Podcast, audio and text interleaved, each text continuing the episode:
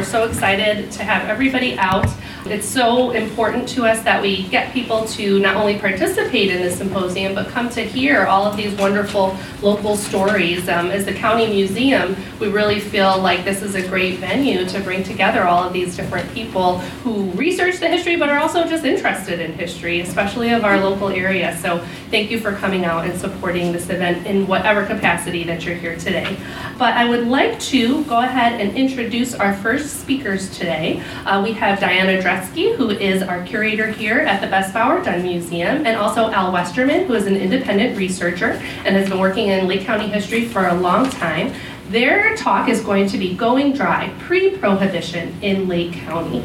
And this is their, their description. Prior to Prohibition, there was a united effort to impose temperance at the local level.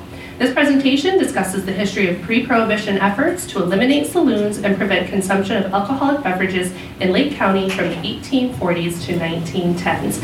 Please help me in welcoming Diana and Al. Good Morning. Good morning.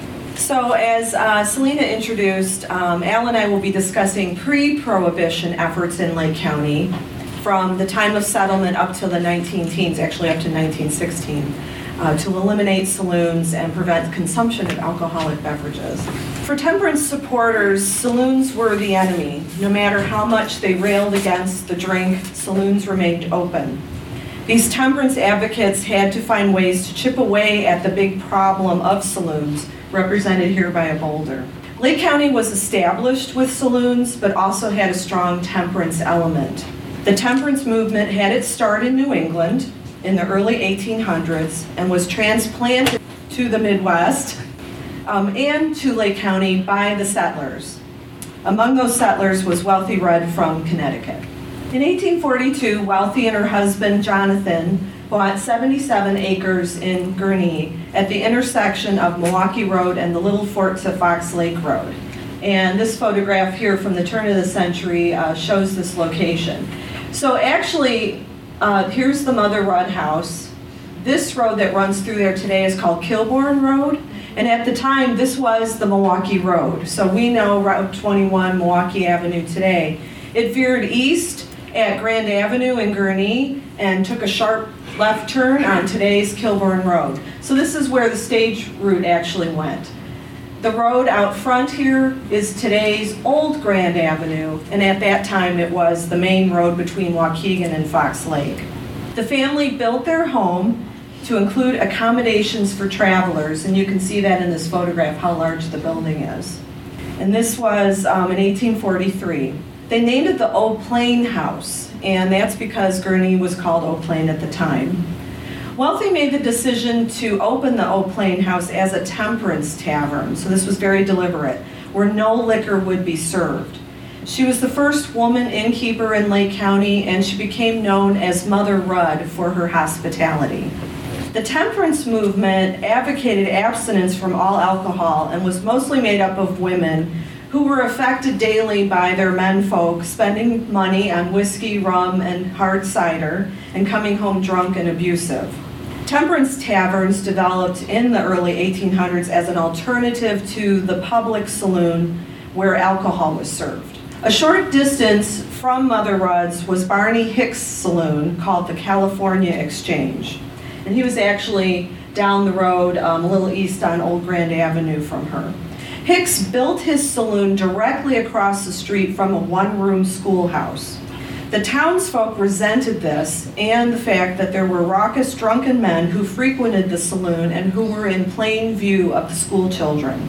Since Hicks wasn't breaking the law, the community couldn't shut down his saloon.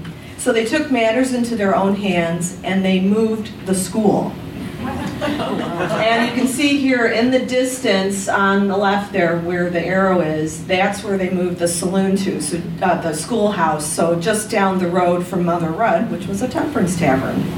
The temperance movement continued to grow. In about 1850, Horace Butler of Libertyville made a speech to the town citizenry. Butler had come to Libertyville in 1839 from New Hampshire and one of, was one of the county's first lawyers. He was also a justice of the peace, postmaster, and served one term in the Illinois legislature. Butler began his speech, which um, this is actually his handwritten notes for his speech that are in the collections here at the Dunn Museum. Butler began his speech to a crowd of his neighbors with an apology. He's, he had feelings of embarrassment that temperance had not occupied much of his attention. Now he was clearly seeing that he needed to get involved in the temperance movement. His speech went on at length about intemperance and drink. He said, It is not surprising that intemperance should exist to a greater degree in a new settlement than an old one. So here he's referring to Libertyville as being a new settlement, which it was. He goes on, it is often said that ardent spirit operates as a preventative to many diseases to which man is subject to in a new settlement, and sometimes even given liquor under the advice of a physician. So at this time, it was um, normal for doctors to actually prescribe liquor to help people with ailments and um, pain relief. I think some people use it the same way today. uh, Butler continued, um, stating that uh, it is frequently said that Libertyville's water is different than the water from our eastern shores, that it is impure in its natural state.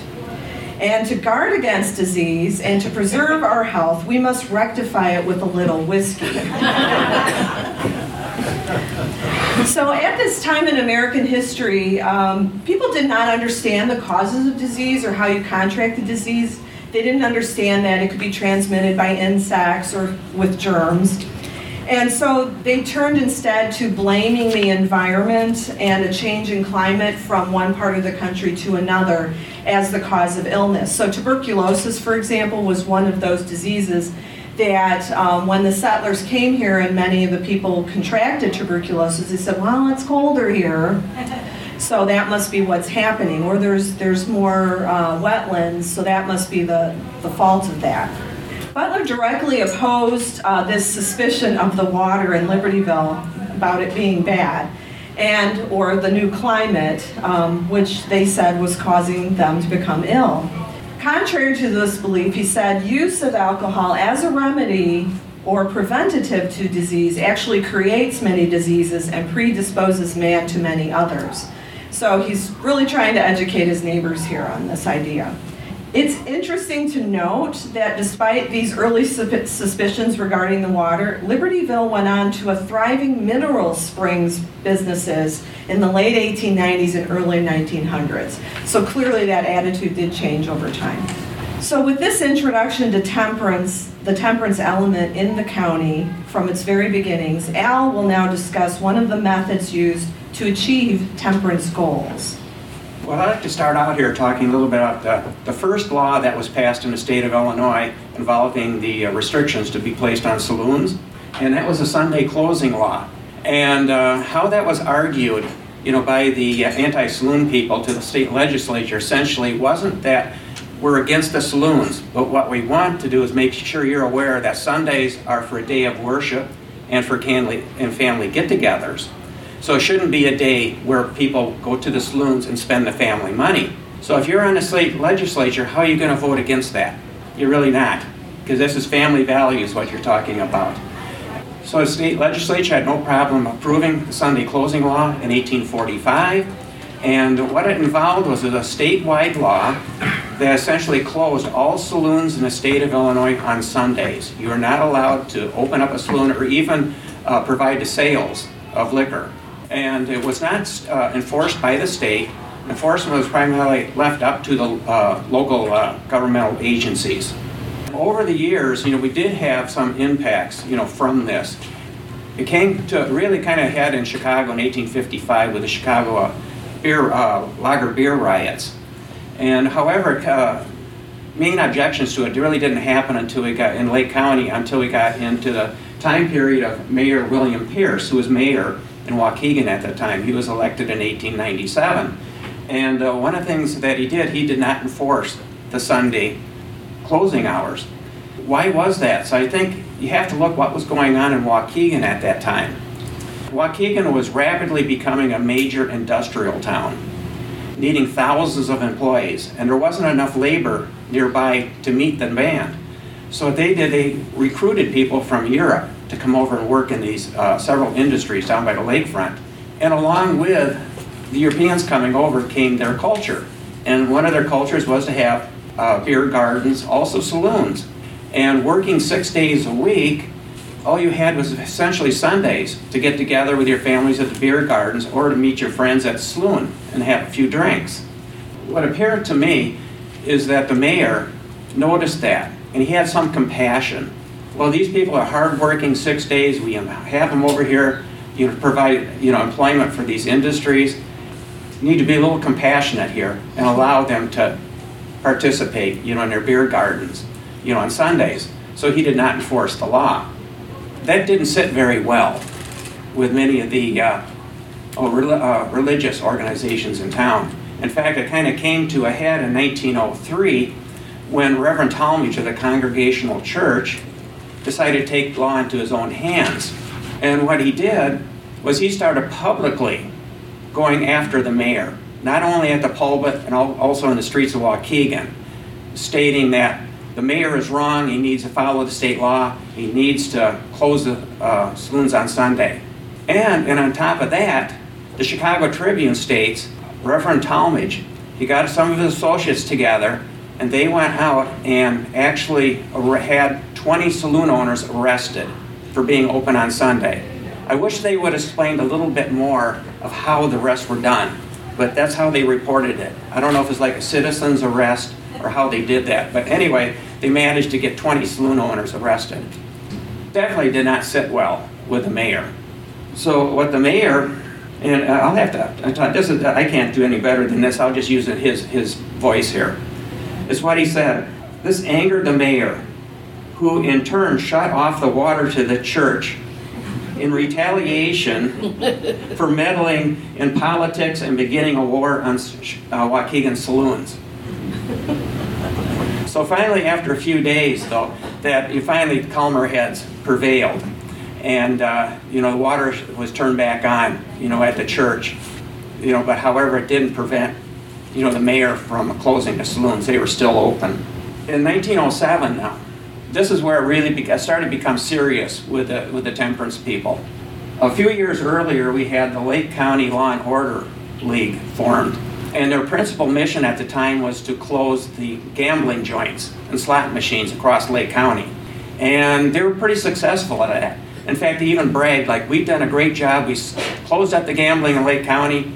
So what are we going to do? We're going to now focus in on eliminating the saloons from being open on Sunday. We're going to make sure the Sunday closing law is enforced. And what that led to, it took a few years though, but in 1911, the Lake County Law and Order uh, League, along with several women's temperance groups, civic organizations, and several of the ministers in Waukegan, all formed this coalition and they didn't go to the city of Waukegan because they knew they wouldn't get any support from the mayor.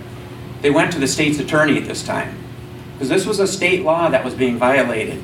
So they, they convinced the state's attorney, says you have to do something because Waukegan is an open violation of the state law on, on Sunday closing. The state's attorney agreed to that. He sent his men out on the first Sunday after that and had 80 saloons closed up and their proprietors arrested. 80 saloons. That's like every saloon that was in Waukegan and North Chicago at that time. He basically told them, now if we, I see you opening up again, not only will you be arrested again, we're going to double the fines on you. And if you do it a third time, we're going to double the fines again. So essentially that ended the Sunday opening, you know, in Waukegan and North Chicago was that. Then in, in 1914, they, he did the same thing down to the saloons that were still open uh, in the Lake Zurich area, Ela Township. He closed those up on Sundays. And I just want to bring up this slide here just to bring up a point. This is a JP Saloon out in uh, Fox Lake area.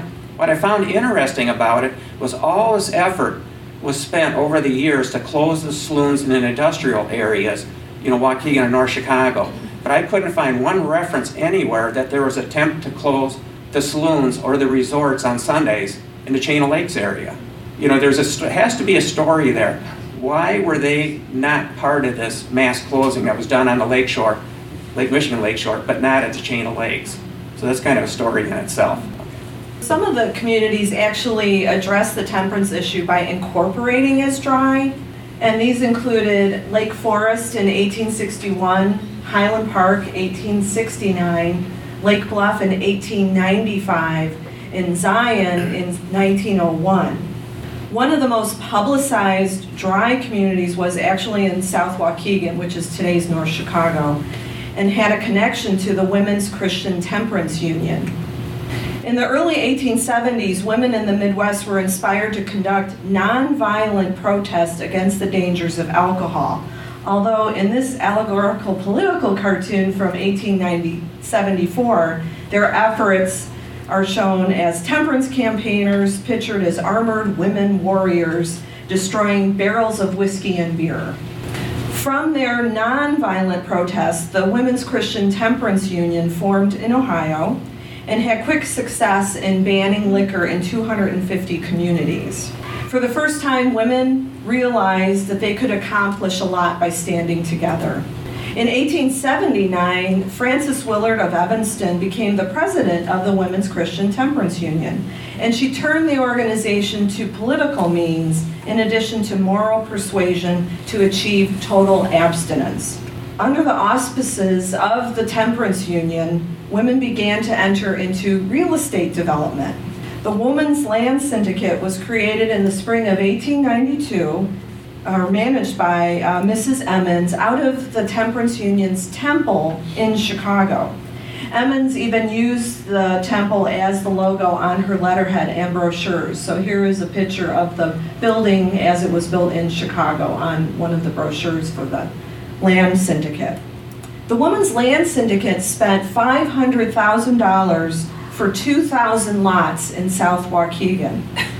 $500,000 in 1892 has an equivalent buying power today of $14 million. The lots were purchased within the Washburn and Moen Wire Mills new residential subdivision, which would later incorporate as North Chicago. The company's subdivision prohibited the sale and distribution of liquor, and this is what attracted the women of the temperance union to this location. The land syndicate issued profit sharing investment bonds at $10 each sold to women only. So you would invest in this. In fact, the women's magazines talked about this being a really solid, good investment, and then you would get your, your um, profit sharing bond. Unfortunately, their success was short lived because just the following year, the Panic of 1893 occurred, and that was one of the worst economic downturns in U.S. history. This caused the collapse of many large companies, including the Philadelphia and Reading Railroad and the Women's Land Syndicate. Another method in the war against the drink were setbacks. So these were loaning, uh, local zoning laws that prohibited saloons from being established within a certain area near churches, schools, libraries, or military installations. This was another way for temperance advocates to control or rather shut down saloons.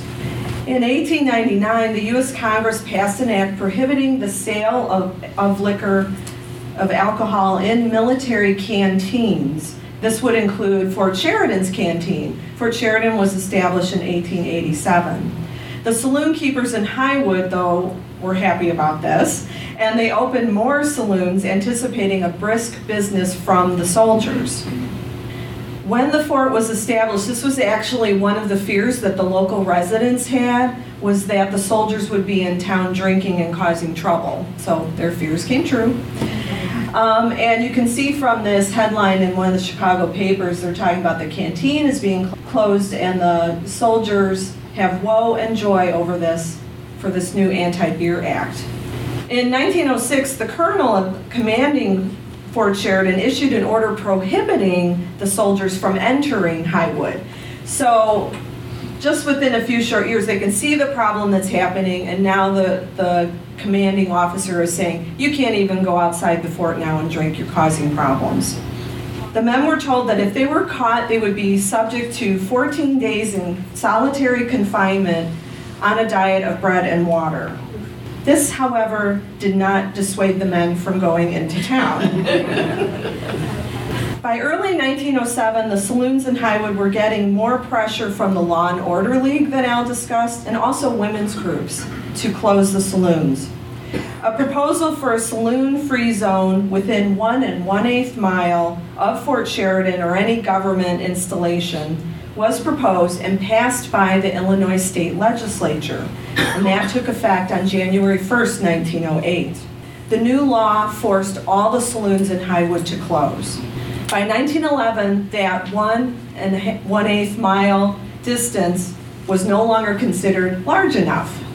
So here they're actually in 1907 uh, talking about the Highwood saloons as dives and also dens of vice. So there's really this campaign against the saloons and getting them closed. So the next effort was taken up by Catholic and Protestant churches along the North Shore, all the way from Glencoe up to Waukegan. And they proposed a five mile prohibition zone around all military installations. The leaders in this effort included Pastor Gavin of the Immaculate Conception Church in Waukegan. This group petitioned President Taft to influence the Illinois state legislature when he visited Springfield later that year. They wanted him to talk to the legislature about establishing this five miles saloon-free zone around Fort Sheridan and the newly established Great Lakes Naval Training Station. Had this legislation been approved, it would have closed 60 saloons in Waukegan, 20 in North Chicago, two in Deerfield, and one in Rondout. The closest remaining saloon would have been in Libertyville. The legislation did not pass. Now I'd like to talk a little bit about the local option. We previously taught, talked about other uh, laws that put restrictions on saloons, but they basically were just taking chips out of that boulder, saloon boulder that we saw earlier. The local option actually cracked that boulder. And what it was, the local option provided for local um, voters to vote on whether a community should offer saloon licenses or not offer saloon licenses. In 1907, the state of Illinois approved the local option. Now, it wasn't exactly what the temperance people wanted. The temperance people fought for a decade or more trying to get the law, and it wasn't until a fifth time that they were actually successful in getting it approved by the state legislature. However, what they wanted voters to be able to vote on the entire county going dry or staying wet. And the state legislature didn't approve that. And they also wanted large, large city of Chicago to be di- divided up into aldermanic wards, where in- each individual ward could vote on whether to be dry or wet. And that did not pass. But what they did provide was that individual townships could vote for dry or wet. And individual cities or villages could remain dry. Now, what is interesting, for example, in Waukegan Township, if Waukegan Township approved to go dry, it also included all the cities or villages within that township. So you didn't have to have a separate vote in the city of Waukegan. If the township went dry and the city of Waukegan part was in Waukegan Township, it went dry. The local townships didn't really waste much time. It was the following year that voters, and also primarily, you know, led by, you know, the temperance people, they got their petitions together, and what did you needed at that time was uh, 25% of the voters based upon the previous major election. For example, if a major election had 400 individuals that voted, you would need 100 people to sign a petition to put the measure on the ballot. And it was a straightforward ballot. And what the ballot would say, should the townships, just say Waukegan Township approve saloon licenses? Or should they not approve saloon licenses? Basically, a simple yes or no, no vote. And what I have here are the results, you know, of that uh, election.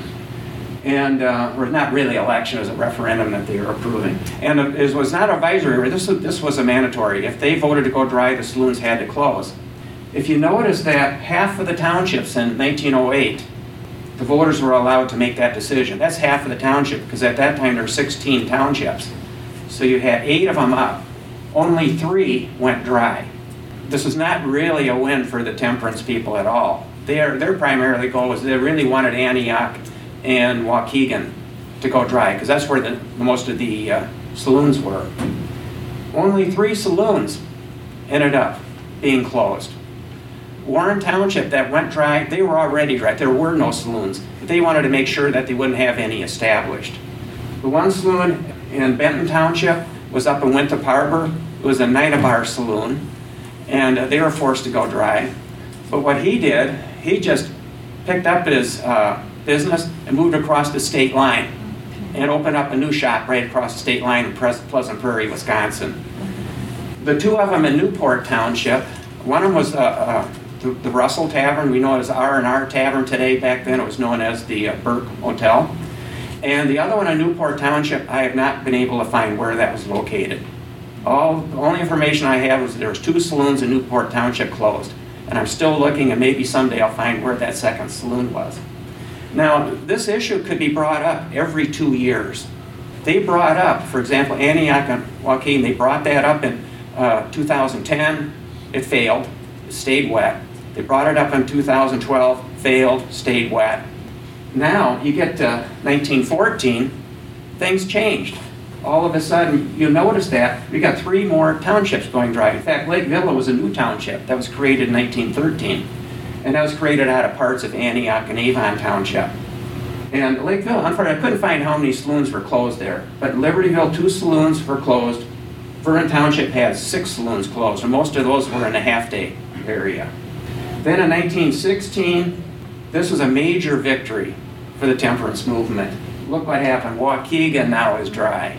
46 saloons closed. Avon Township, you know, is closed. Seven saloons closed. Antioch stays wet. They never were able to get Antioch. Antioch always stayed wet.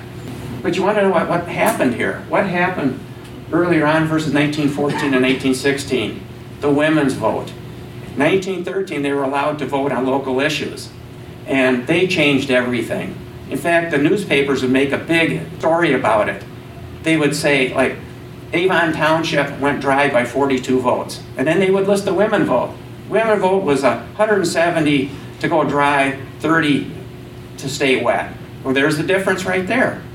So it's a huge impact, the, the ability for women to, to vote, and it changed, it changed a lot of things.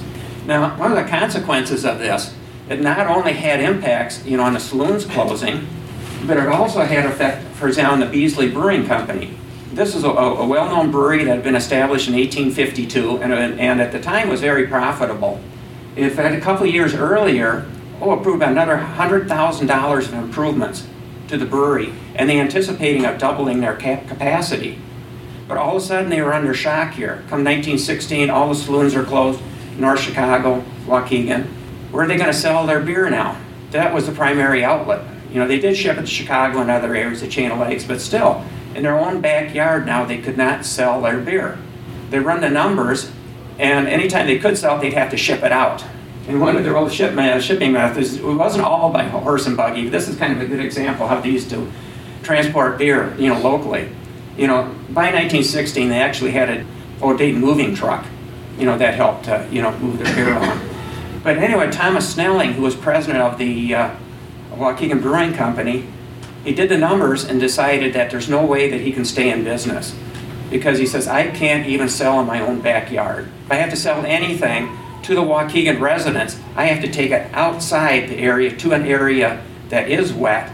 The people have to go out to that area, bring the beer back into Waukegan to consume it. And he says, I can't do that. Just it's too cost prohibitive. And they closed the brewery. Just a little side note, my uh, father told me a story that uh, he went to school at Andrew Cook School. That was right near the brewery. And when he was just a child there, that after it closed, it was just abandoned, the brewery. And he, he and his friends, they used to go into the brewery and they play around the old vats and stuff in there because it was wide open at the time. So, so he thought that was very exciting would be. And what I want to talk, I, talk, just talked about this earlier. This is uh, the Burke Hotel in Russell, Illinois. And this one I'm very familiar with. That's why I have it here. The issue is, what do these saloons do once they're closed down? Do they just abandon it? Do they uh, sell it off for something else?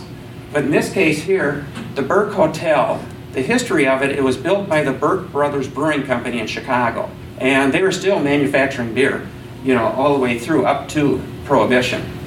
And they built this in 1906. What happens in 1908? to vote by the Newport residents to eliminate it. Here it's only two years old and now they're out of business. So they were fortunate what they did. They kept, they kept ownership till 1915, but during that time is that they leased out the first floor. They divided it up into separate little businesses. You had a pool hall in there, you had a barber shop, and, and you actually had a butcher shop. And then on the upper floors, they leased that out to the, to the former Chicago Milwaukee Railroad, and that's where their uh, employees stayed. And what's interesting, when you look at the census records, all the railroad employees are all Italian immigrants. It's, it's almost, if this and another hotel like the town of Russell all of a sudden was, half of, half of the population was uh, Italian immigrants. But that's how they managed to survive. Now, the other saloons, you know, this was really a major impact on them. A lot of them had big investments. They maybe had mortgages on their properties. They had big investments in their front and back bars. They didn't want to lose all of that. So what they did was they then created themselves a soft drink parlors. So they would remain open that way by selling soft drinks. A little interesting story about that. They didn't just do soft drink sales. what they started out, which became very popular during national prohibition, if they, if they had friends coming in or people they could trust, they would always have a flask of liquor nearby and they would just pour that a little bit into their soft drinks. And then that's how then they started calling blind pigs at that time. But most of them were able to stay in business by, by calling themselves soft drink parlors. This is actually our conclusion. Um, Prohibition came earlier in Lake County than on the national level through the efforts of temperance advocates, the Law and Order League, and individuals including religious, civic leaders, and the Unified Women's Movement. So, thank you very much.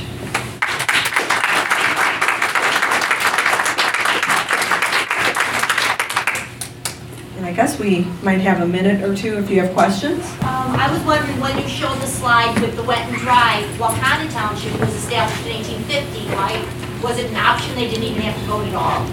No, uh, Wauconda, one year, Wauconda they, yeah, well, one year they did vote. That was on one of those years that they, none of them went dry. I don't recall it was 1910 or 1912, but they did once try it and it stayed wet. Oh, sure. Yeah, yeah. Now, the only townships that I could find that never were presented for that vote was Cuba Township, never could find that, and in Grant Township, they tried one year, but the town threw out their petitions because they had a lot of falsely signed uh, signatures on the, on the petitions. So that was thrown out, and what I got, they didn't try again out there. Was that Besley Tavern located? Oh, the Besley Brewing Company? Yeah.